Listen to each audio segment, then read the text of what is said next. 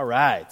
Uh, Dust and Glory, the Imago Dei, and what it means to be human. Uh, we are continuing in that this morning. Uh, if you've been with us through most of this series, we took a couple week break, uh, but we've been walking through what does it mean to be made in God's image, and what does that mean for us about what it means to be human.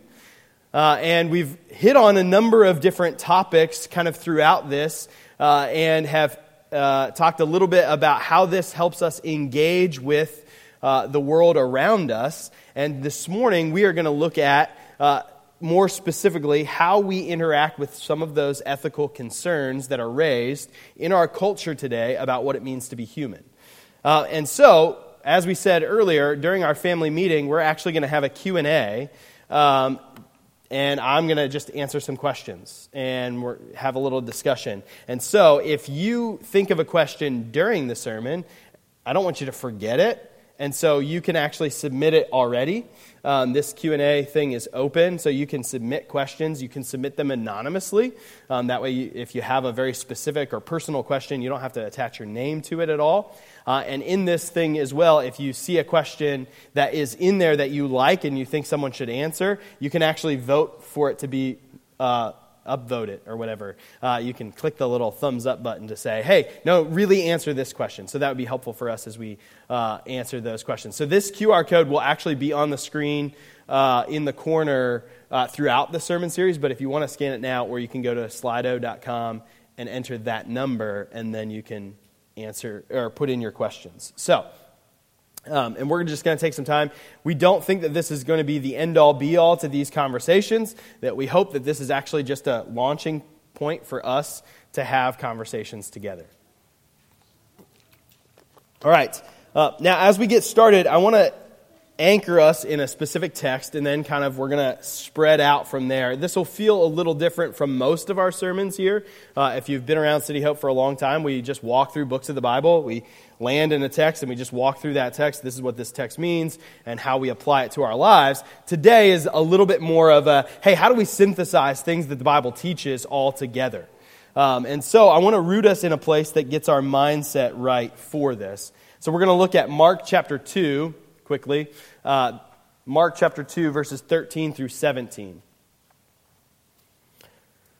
Right, it says this Then Jesus went out to the lake shore again and taught the crowds that were coming to him. As he walked along, he saw Levi, son of Alphaeus, sitting at his tax collector's booth. Follow me and be my disciple, Jesus said to him. So Levi got up and followed him. Later, Levi invited Jesus and his disciples to his home as dinner guests, along with many tax collectors and other disreputable sinners. There were many people of this kind among, among Jesus' followers. But when the teachers of religious law, who were Pharisees, saw him eating with tax collectors and other sinners, they asked his disciples, Why does he eat with such scum? When Jesus heard this, he told them, Healthy people, people don't need a doctor, sick people do. I have come not to call those who think they are righteous, but those who know they are sinners.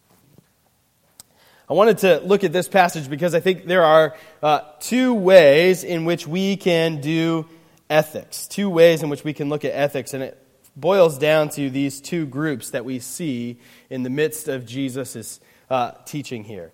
We see these teachers of religious law who were Pharisees. Now, these, the Pharisees, were the conservative folks of their day, the conservative religious folks of their day. They had all the right answers. They never struggled with themselves. They read all the right books. They voted in all the right ways, if they were voting at that time, right? They did all the right things. They had all the proper desires. They were the right folks. They knew all the right things.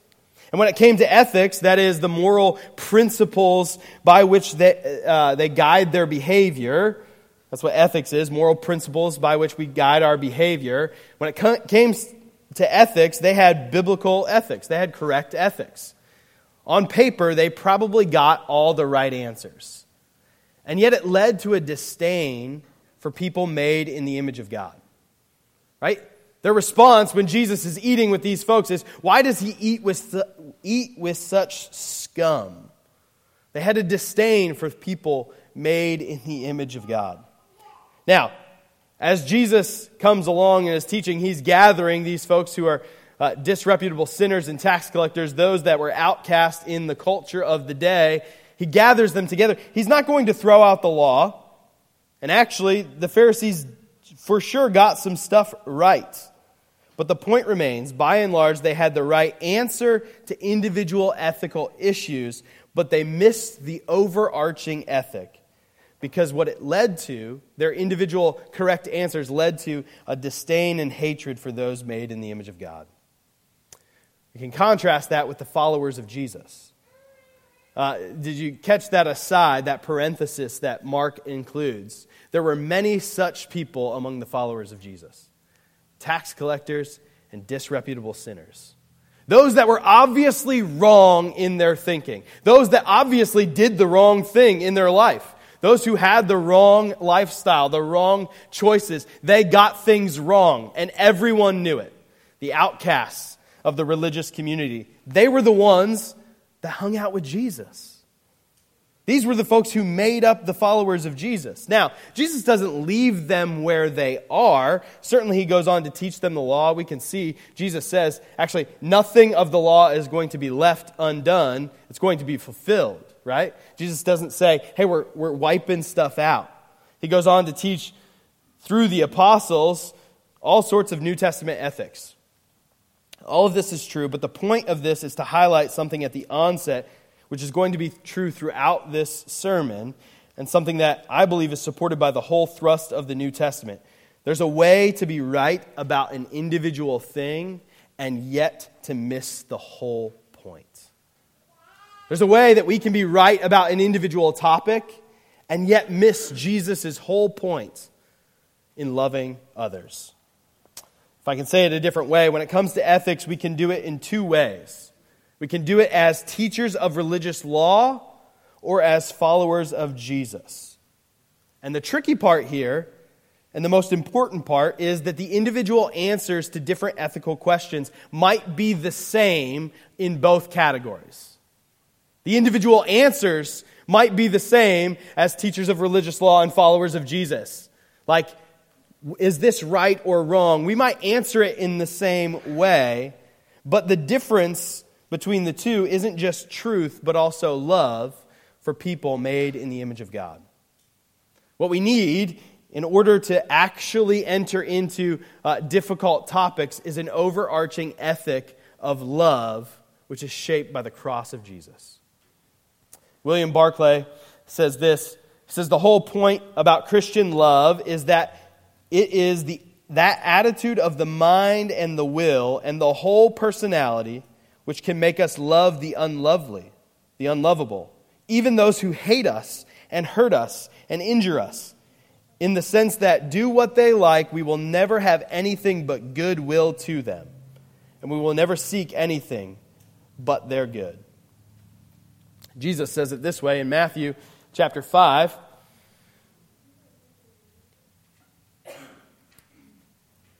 Says, If you have heard the law that says, love your neighbor and hate your enemy, right?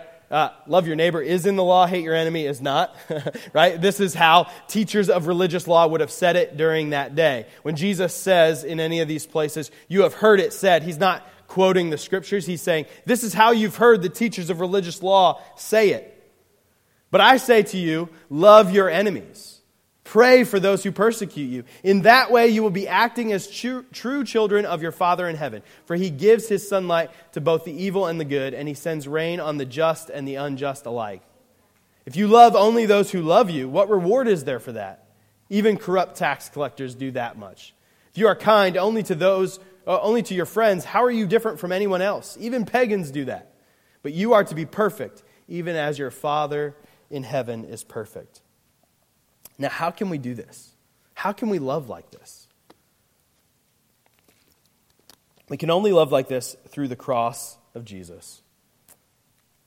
Romans 5, chapter, uh, Romans chapter 5, verses 3 through 8 say this We can rejoice too when we run into problems and trials, for we know that they help us develop endurance. And endurance develops strength of character, and character strengthens our confident hope of salvation. And this hope will not lead to disappointment, for we know how dearly God loves us because he has given us the Holy Spirit to fill our hearts with his love. When we were utterly helpless, Christ came and at just the right time and died for us sinners. Now, most people would not be willing to die for an upright person, though someone might perhaps be willing to die for a person who is especially good. But God showed his great love for us by sending Christ to die for us while we were still sinners.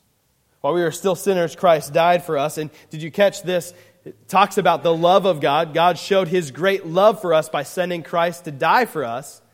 But what also does he say? He has given us the Holy Spirit to fill our hearts with His love. You see, we are filled by the Holy Spirit with the love of God that we can extend to others. The cross shows us that God loves His enemies and loves them even to the point of death. And we now are filled with the Spirit to extend that very same love to the world around us. We love because He first loved us. And so now we can have sacrificial, cross shaped love for the world.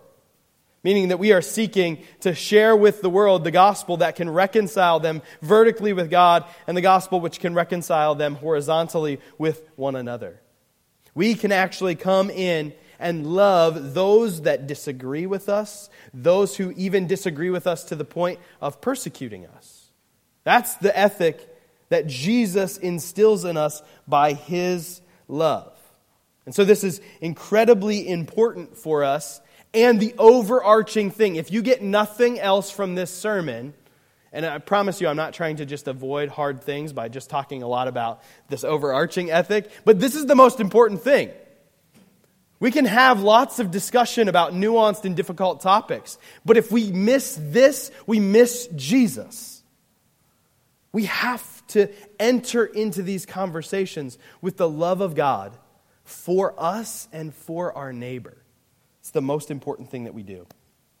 Now, if you remember, we've been building a framework for us to understand these things because what it means to be made in the image of God, what it means to be human, is a pretty complex thing.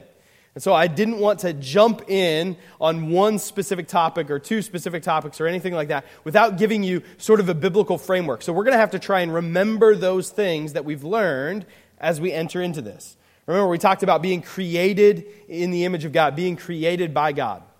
And that says things about what it means to be human that we are not our own, that we belong to God, that He determines who we are, that He is creator and Lord.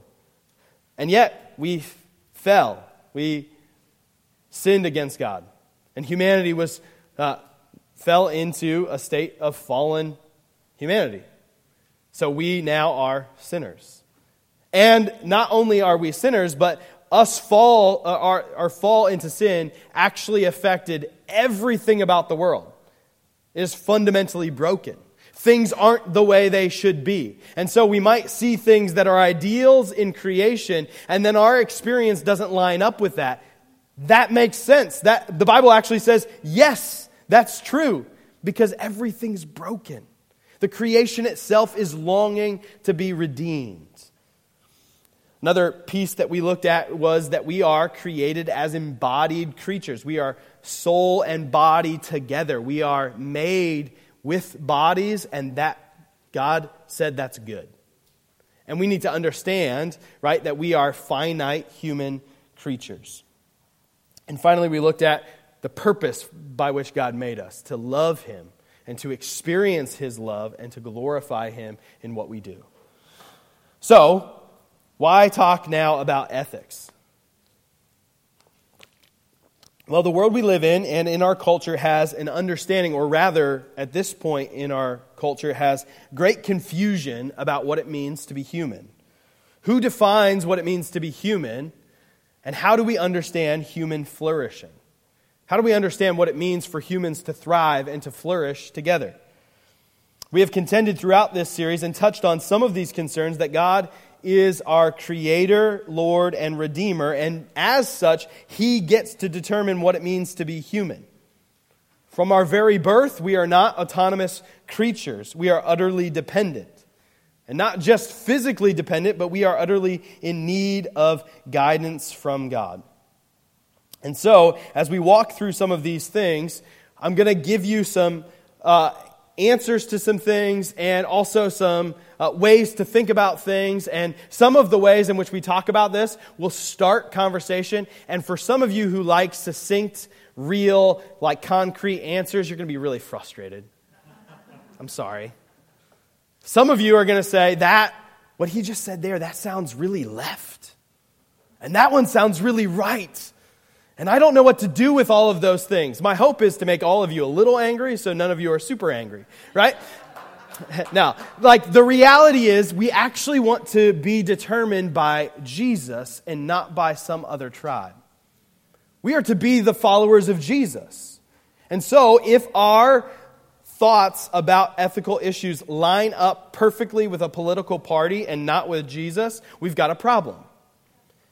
If we find in us desire for lining up in something and, and we buck against something that Jesus has said, that probably means that Jesus is real and not a figment of our imagination.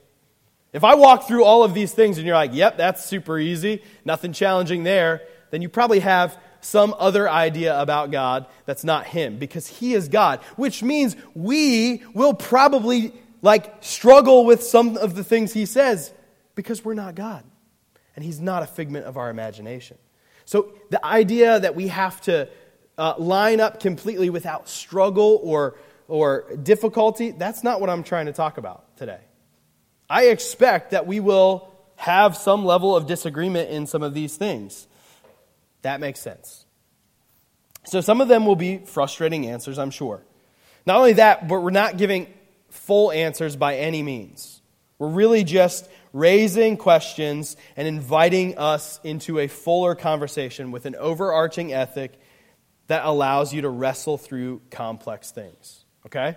So we're not going to fully unpack all of these things. So, Romans 12 gives us a little bit of a framework for how we would go about this. And so, dear brothers and sisters, I plead with you to give your bodies to God because of all that He has done for you. Let them be a living and holy sacrifice, the kind he will find acceptable. This is truly the way to worship him.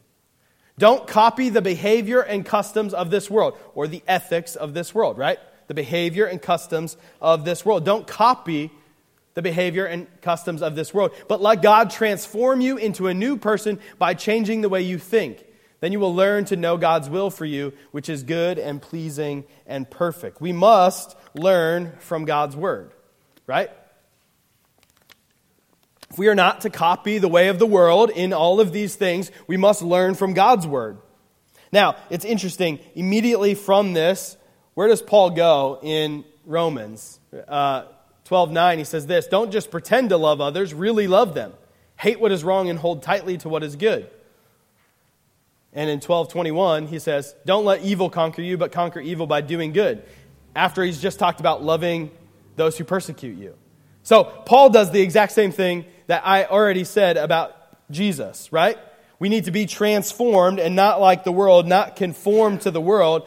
But in doing so, one of the ways in which that's evidenced is our love of neighbor. So, the evidence of this is not getting everything right only, but loving neighbor. Again, we need to fight against this idea in which we can get ethical questions answered correctly and that give us freedom to hate our neighbor. We can never allow getting an ethical question correctly to give us freedom to hate our neighbor. It means we've fundamentally got something wrong. Okay, so I want to hit some big categories and then we'll kind of dive into what it means. Uh, we are to love God, right? And love our neighbor. Love God and love our neighbor as we love ourselves, Jesus says. So, we want to understand how can we love God and understand ourselves and what it means to be human? And then how can we love God and understand how to relate to our neighbor? So those are kind of the two things that we're going to how do we understand ourselves and what it means to be human and how do we understand how to interact with our neighbor? So first, our view of ourselves one of the things that we've talked about kind of throughout this sermon series is the idea of shame and how we understand things like body image and uh, all sorts of things that lead to mental and physical health issues. These are huge concerns for ethics, for Christian ethics, and about what it means to be human. Remember, we talked about we are embodied creatures. And that means, as embodied creatures, we experience the brokenness of the world around us, we experience sin, and we experience being finite creatures. One of the most important things about understanding the image of God is affirming the dignity and value you have. God loves you. God thinks that you are more important than the stars. We have to start here because so many of the other ethical concerns that we hit with is because people have a wrong view of themselves before God. And when we have a wrong view of ourselves before God, we end up feeling harmed and being harmed ourselves personally, and then we end up harming others so often. It's a huge ethical concern because many of us and many people in our lives adopt a wrong view of ourselves, allowing our circumstances, our abuse, our sin, our being bullied and marginalized, our self loathing. We allow those things to define what it means for us to be human before God. But as we've learned, God has stamped you with His very image. He affirms this in the sending of his son Jesus in becoming flesh. You have the highest value in the universe outside of God. You have the highest value in the universe outside of God.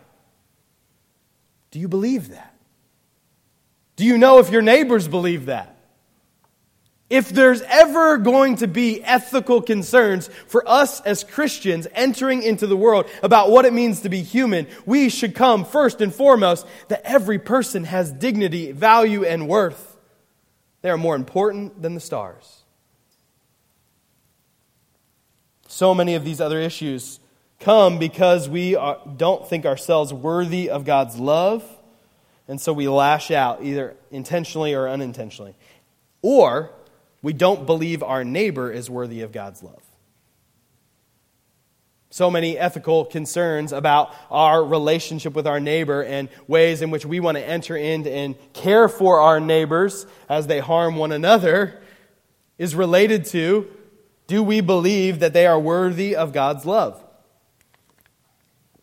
So, as Christians, we should care, if we're to care about issues of shame and self worth, and all of these things that encompass this, we should care about holistic care for people mind, body, soul, and strength. We talked about this, that we are whole persons and we need to care for the whole person. So we should encourage people to talk with experts who can help care in those ways. Right? It means we need to reduce stigma around mental health concerns and speak up about those things and encourage people to utilize the tools available to them by professionals who can help counseling, therapy, medication, and encourage people to continue to look to the scriptures and prayer and friends and your pastor and all of those things, right? All of them, not one or the other, right? Like, oftentimes as Christians, we tend to allow for things to be seen as spiritual issues only, and they might not just be spiritual issues, they might be other things. And so we should encourage all of those things. Another aspect of knowing ourselves that is really huge in understanding what it means to be human is understanding how do we understand human sexuality? Human sexuality is a huge frontier of ethics and the discussion of what it means to be human in our culture. Our theology of human sexuality must nuance between the extreme consent only sexual ethic of our culture, which I think is a pretty fair way to summarize our cultural sexual ethic consent only. If there's consent, then there's no question. Anything goes. I don't think that that's helpful. Um, and I do, uh, I think we need to uh, navigate between the extreme of that, uh, which, which actually, I mean, that cultural ethic isn't working, is it? Like, we're not It's not making us as a culture more satisfied, fulfilled, less abusive, or less oversexed. All of those things, like, it actually makes it more so that we view this as the only determining factor of what it means to be human. That can't be the only determining factor of what it means to be human. But we treat it that way sometimes by the importance that we give it. Now, we need to thread that nuance between that extreme and between the church's historical mistakes around human sexual, sexuality uh, mistreatment of sexual minorities, fear based sex education, uh, the body being evil, blaming women's sexuality for the sins of men, all of these things. Like all of that stuff that is another extreme error, we need to be able to thread between those two things. And we need to have room for Jesus in our sexual ethic. I've said this kind of throughout this sermon series, right? When we understand uh, what it means to be human, if we don't have room for Jesus, we're probably missing something as Jesus' followers, right? That seems pretty basic, right? So we need to have room for Jesus in a sexual ethic. And Jesus was fully human. The incarnation is very important, right? We just talked about this. This is the way God confirms for us he values you more than the stars is he sends his son in the flesh. Lives a fully human life, lived for us the fullness of human life, and yet was unmarried, meaning he had no sex. So sex cannot be ultimate. It cannot be ultimate cannot be ultimate, but must point to something far greater. Also, even in the midst of that, it not being ultimate, the church has at different times taught that sex was just bad. Uh, and and uh, God sort of is like, he, he allows for it, but he doesn't really like it. You know, it's really bad, right? If you read certain church history, like there's portions where you're like, yeah, that's not, that's not what the Bible actually says about some of these things, right? So, how should we understand human sexuality? Well, sex, according to the Bible, is reserved for marriage between one man and one woman. Anything outside of that, in thought, word, or deed, is sinful. So that would include pornography, same sex sexual activity, adultery, sexual abuse, rape, lust. Uh, right, Jesus says if, if you've uh, looked at a person with lust in your heart, you've committed adultery in your heart. So that list condemns uh, all of us, right? That list condemns all of us. There's a reason that God tied sex to bearing and raising children, right? Not exclusively as the only reason for it, but something that is given uh, to something that has such incredible responsibility tied to it. Should be treated with fear and the appropriate fear and reverence. Right? We talked about this when we talked about the purpose, right? We actually get to join God in creating image bearers. That's insane. We get to join God in creating the most important thing in the universe outside of God. That's crazy. So that's why God has tied that with something really important. Like those things are tied together. That's important. That means we should think about that carefully and not flippantly. And yet, the Christian sexual ethic must include forgiveness, mercy, and grace. 1 Corinthians chapter 6 verses 19 and 20 Paul says this, don't you realize that your body is the temple of the Holy Spirit who lives in you and was given to you by God? You do not belong to yourself for God bought you with a high price, so you must honor God with your body. This is in the context of Paul talking about sexual ethics. He says, You were bought with a price. Now, there's two ways that we can interpret that. One is to say, there is forgiveness for any sexual sin. There's forgiveness. There is a real price that Jesus really paid in our place so that we could be free. This is glorious news. Glorious news. There is very real forgiveness. And yet, at the same time, it is also true that that forgiveness means that Jesus gets to be in charge of what we do with our body. Because he bought us at a high price. And he's good and wonderful, he is our Savior, and so we can trust him even when we struggle against it. We can trust him because he's good and he loves us. Now, related to human sexuality is another aspect of human sexuality in cultural ethics is the concerns related to biological sex and gender. And so I think it's important for us to talk a little bit about this.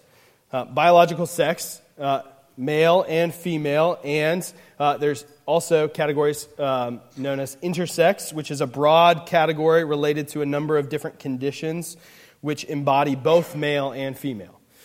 Uh, this is very complicated stuff that we're not going to get into here because it's way too complicated to, unless you guys got like six hours, uh, we, we, don't have a lot of time for that. So, uh, just giving you the broad categories. Now, we have seen throughout this sermon series, right, that God created them male and female. In the image of God, He created them male and female. The full expression of the image of God is male and female. That is important in, our, in understanding that God created humans as male and female, and this distinction is important for displaying the fullness of God's image. So, biological sex is important. Now, gender used to be synonymous, the, the language category of gender used to be synonymous with biological sex. In our culture, gender and biological sex are no longer synonymous. Now, that's important for us to understand, uh, and not really a battle that's necessary for us to fight against. It's just human language develops and changes and grows, and so it's okay uh, that that's the case. And we need to understand that there are complex social and personal issues related to gender and related to things like gender dysphoria and transgenderism. So, what should we do with this? Right? That there is uh, very much, uh, some people experience incongruence between their gender identity and their biological sex. That happens. That's a real thing. People experience that. Now, some of that is uh, more on something that can be uh, more categorized as gender dysphoria, but some in uh, trans movement would not use, uh, would not experience gender dysphoria, yet would still use that language to define their gender identity as something different. Uh, as uh, one of the books I've been reading quotes Christian Mark Yarborough, and he says, if you've met one transgender person, you've met one transgendered person. It's as unique as there are people. And so it's a very complex thing. It's a very nuanced thing and complex thing. So there are certainly ethical concerns for Christians in the midst of this. There's ethical concerns for public policy, especially as it relates to children. That's important, important for us to think about. And yet we need to remember, even in the midst of that importance, that people and their stories are also incredibly important. And valuing people and their stories is incredibly important. One area in which I think we can help a ton in this is the area of gender norms.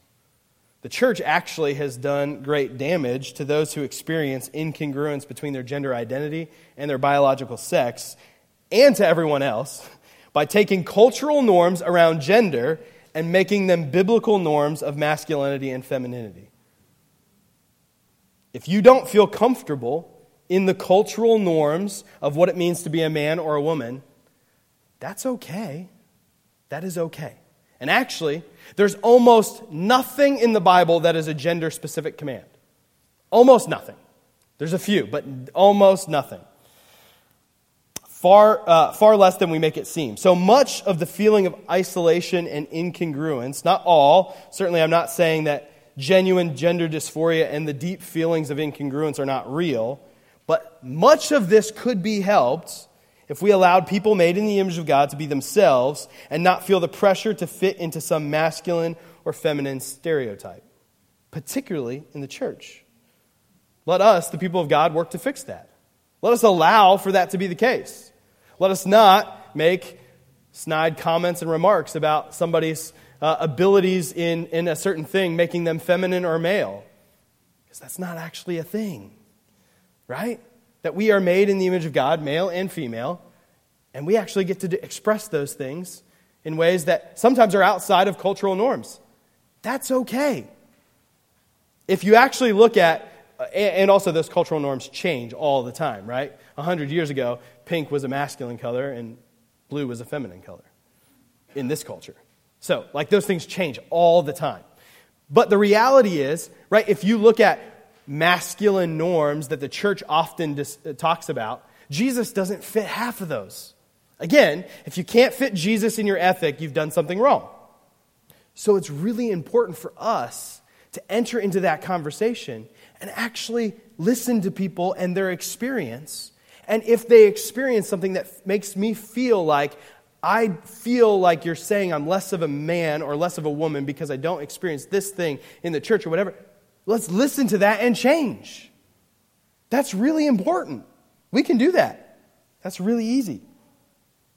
Not easy necessarily, but it's really important for us to do that, and it doesn't make us cross some ethical line. It's actually just biblical for us to do those things. We also need to understand in this conversation that there is great nuance to transgender con- conversation, to transgender experience, and the idea of incongruence between your biological sex and your gender identity. We should understand that. Our theology has room to understand that because we are created in God's image, and yet the fall breaks everything. So if somebody has an experience where they're like, something doesn't feel right, we should affirm that makes sense. Now, what we do with that is a different question, but we can start by affirming that that makes sense. Actually, the Bible has a lot to say about that. That totally makes sense. And let's listen. Like, tell me about that experience. I've never had gender dysphoria. I don't know what it, that experience is like. I've read accounts of people who have experienced that. And I want to listen to their account, their story, their reality, and actually listen to that actually care. So the solution to like what do I do with that experience, that's a different conversation. That is to be like an individual person. We're going to have that individual conversation about how we walk through that in a Christian way of discipleship. But first and foremost, for us as a church, we're going to listen to people and love them like Jesus does.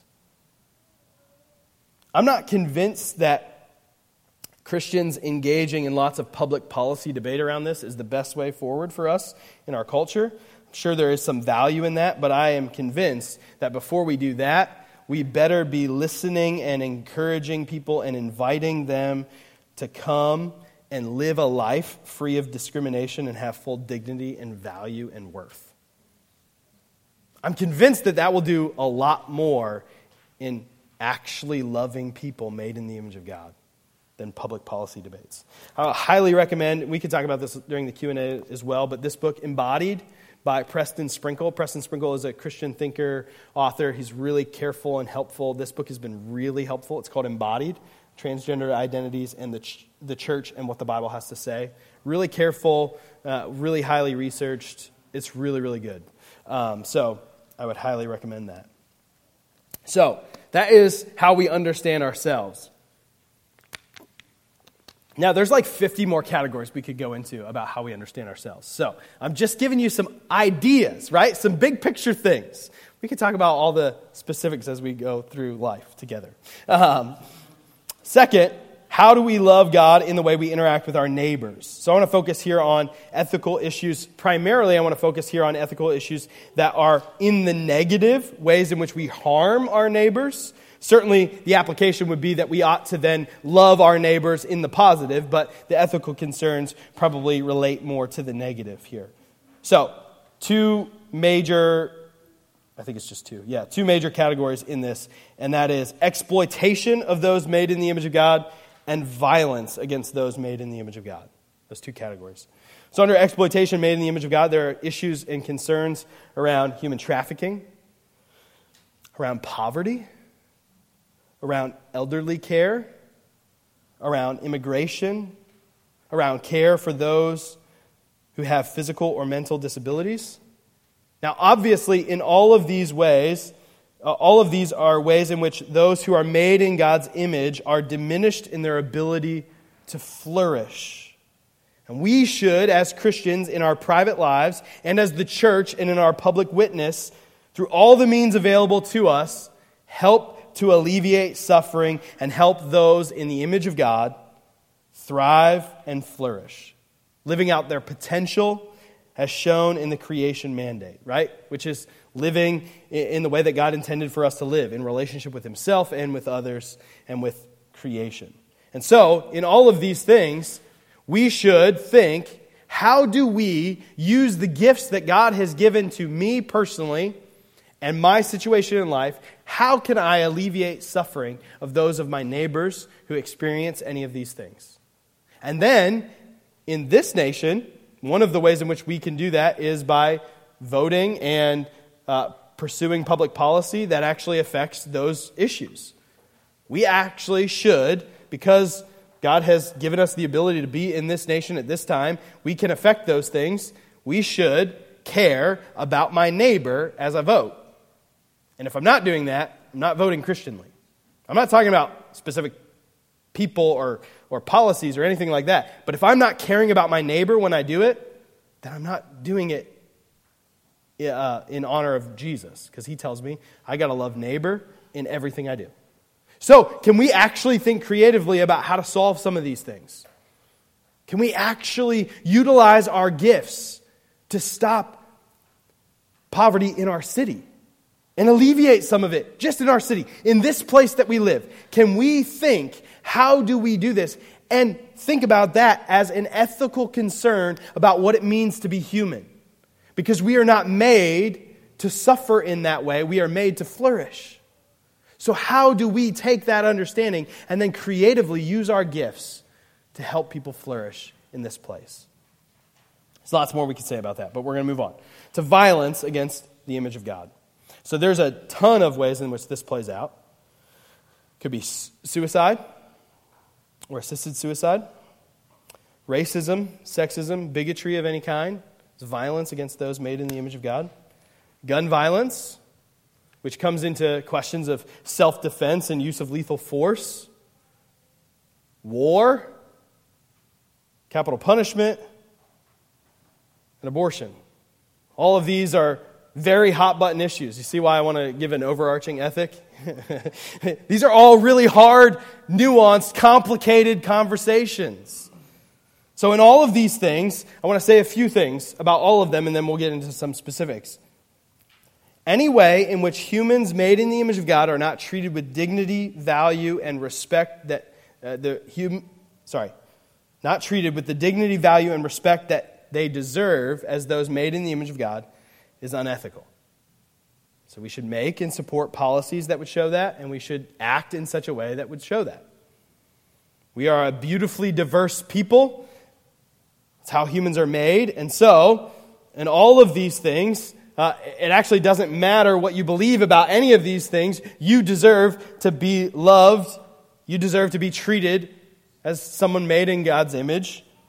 Remember, we talked about this earlier, that uh, you are more important than the stars. Or as C.S. Lewis said in the quote that we had at the very first sermon here is uh, next to this that we're going to do, the sacrament later, the holiest thing you'll see today is the people sitting around you, your neighbor. That's the holiest thing you'll see today. Do we treat people that way? I want to give you some overarching principles for how we should think through some of these violence topics. We should promote life, value life from womb to tomb. In all of these complicated issues, we should be on the side of value, valuing life. There are complicated questions of ethics in terms of all lives involved in these situations. And we are to care for the vulnerable and marginalized.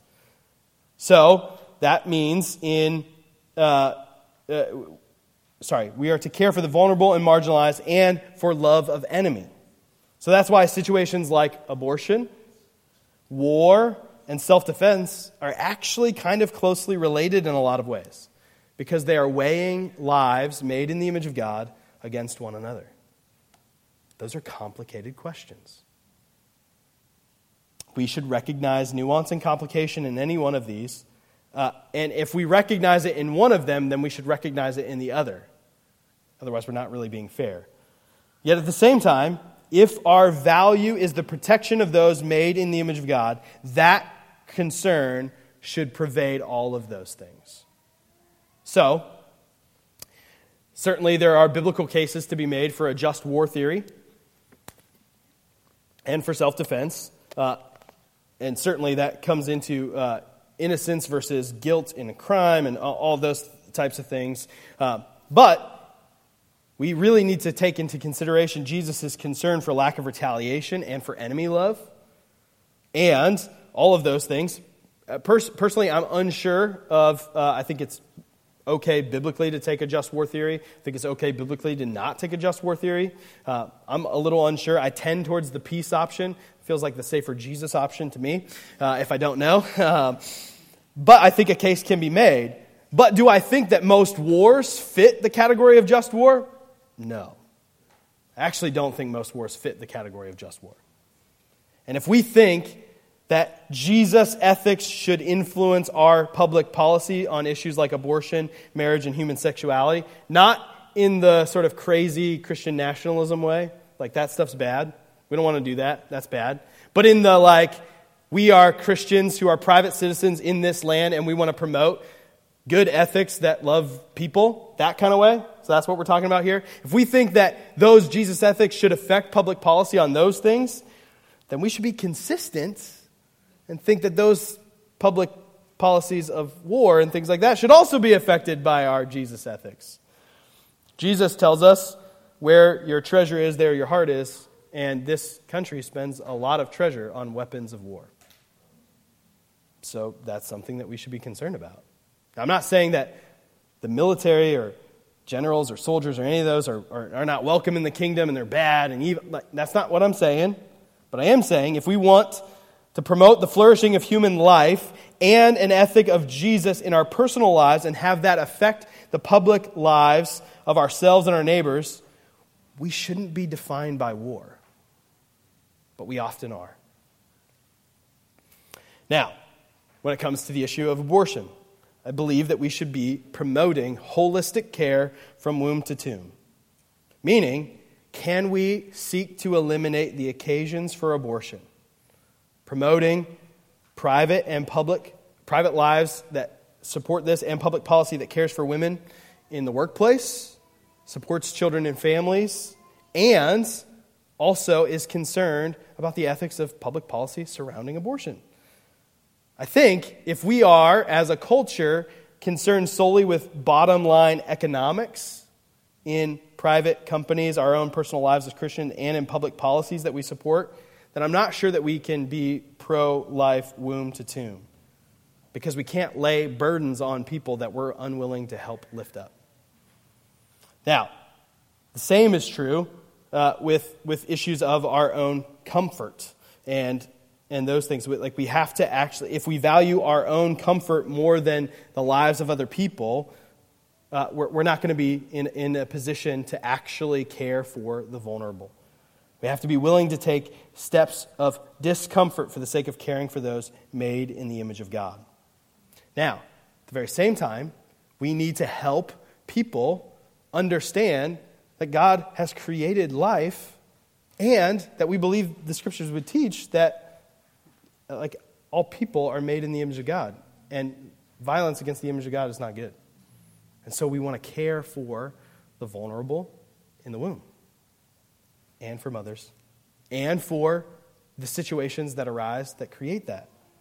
Jesus shaped ethics will give us also grace, kindness towards everyone in the midst of this conversation. We would avoid ugly rhetoric, we would respect our opponents, and have a rock solid commitment to caring for the vulnerable and marginalized, which certainly is the unborn, but also the mothers of the unborn as well and we would, do, we would put the same financial, emotional, and volunteer, volunteer support into that as well. Also, we need to have nuance, grace, and forgiveness, not producing shame about the way we talk about those things. So, if you are here and you've experienced or had an abortion, there is grace, forgiveness, and comfort from the Lord for you. Real comfort from the Lord. Those are difficult circumstances and stories, and we want to hear your story and your experience and care for you in the midst of it. Now, in the midst of all of these things, we need to return to our call as Christians to an ethic of love. And that ethic of love will lead to meaningful and holistic public engagement. And it will lead to us entering into the nuance and complication of our current moment in time and space and listening. Here's the thing we are going to get stuff wrong. We're going to say this policy is the best to promote something that we believe is true. And then we might be shown actually that doesn't do what you said it does. So, you know what we do? In humility, we say, You're right. I was wrong. And then we engage in more good conversation and discussion. We can actually help, particularly right now. One of the things that is really important for us as followers of Jesus is entering into these conversations and toning the temperature down in these conversations. Because our culture is so angry with one another. If you disagree with me on this, you are my enemy. What does Jesus tell us about enemies? We're to love them. So we can actually enter in and say, these are really important matters. Yes. Let's have nuanced, complicated, life giving discussions and not tear one another down. We should actually be known for love. People should actually want to take their complicated life situations to the church. But most often, people don't want to take their complicated life decisions to, or life complications to the church. So, how do we do that? We need to be followers of Jesus and not teachers of religious law. Jesus, I want to end with this story Jesus interacting with the teachers of religious law, kind of bookend this thing. Jesus was speaking, and one of the Pharisees invited him home for a meal. So he went in and took his place at the table. His host was amazed to see that he sat down eat, uh, to eat without first performing the hand washing ceremony required by Jewish custom. Then the Lord said to him, You Pharisees are so careful to clean the outside of the cup and the dish, but inside you are filthy, full of greed and wickedness. Fools. Didn't God make the inside as well as the outside? So clean the inside by giving gifts to the poor, and you will be clean.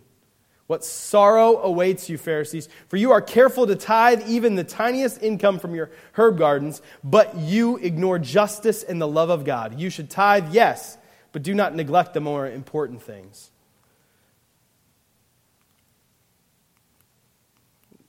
It stopped. Did you click off? No? Okay. Oh, there we go. Uh, what sorrow awaits you, Pharisees, for you love to sit in the seats of honor in the synagogues and receive respectful greetings as you walk in the marketplaces. Yes, what sorrow awaits you, for you are like hidden graves in a field. People walk over them without knowing the corruption they are stepping on.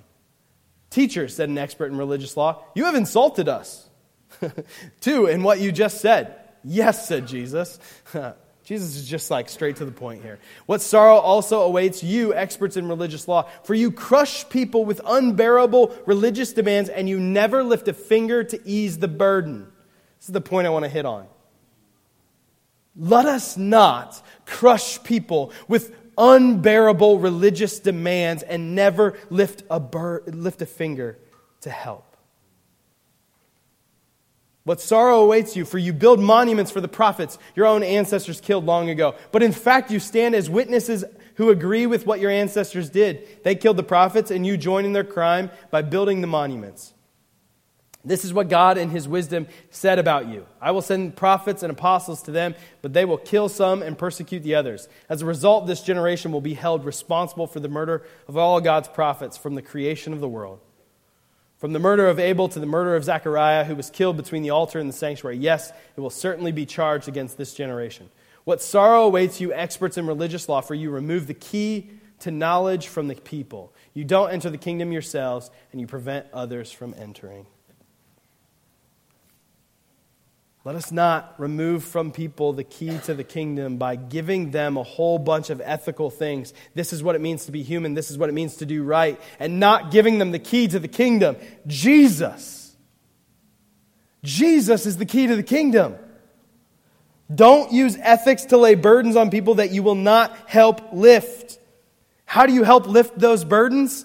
Give them Jesus. Give them Jesus. Don't feel better about yourself for getting something right. And let that lead to mocking or downplaying or hating or ignoring your neighbor.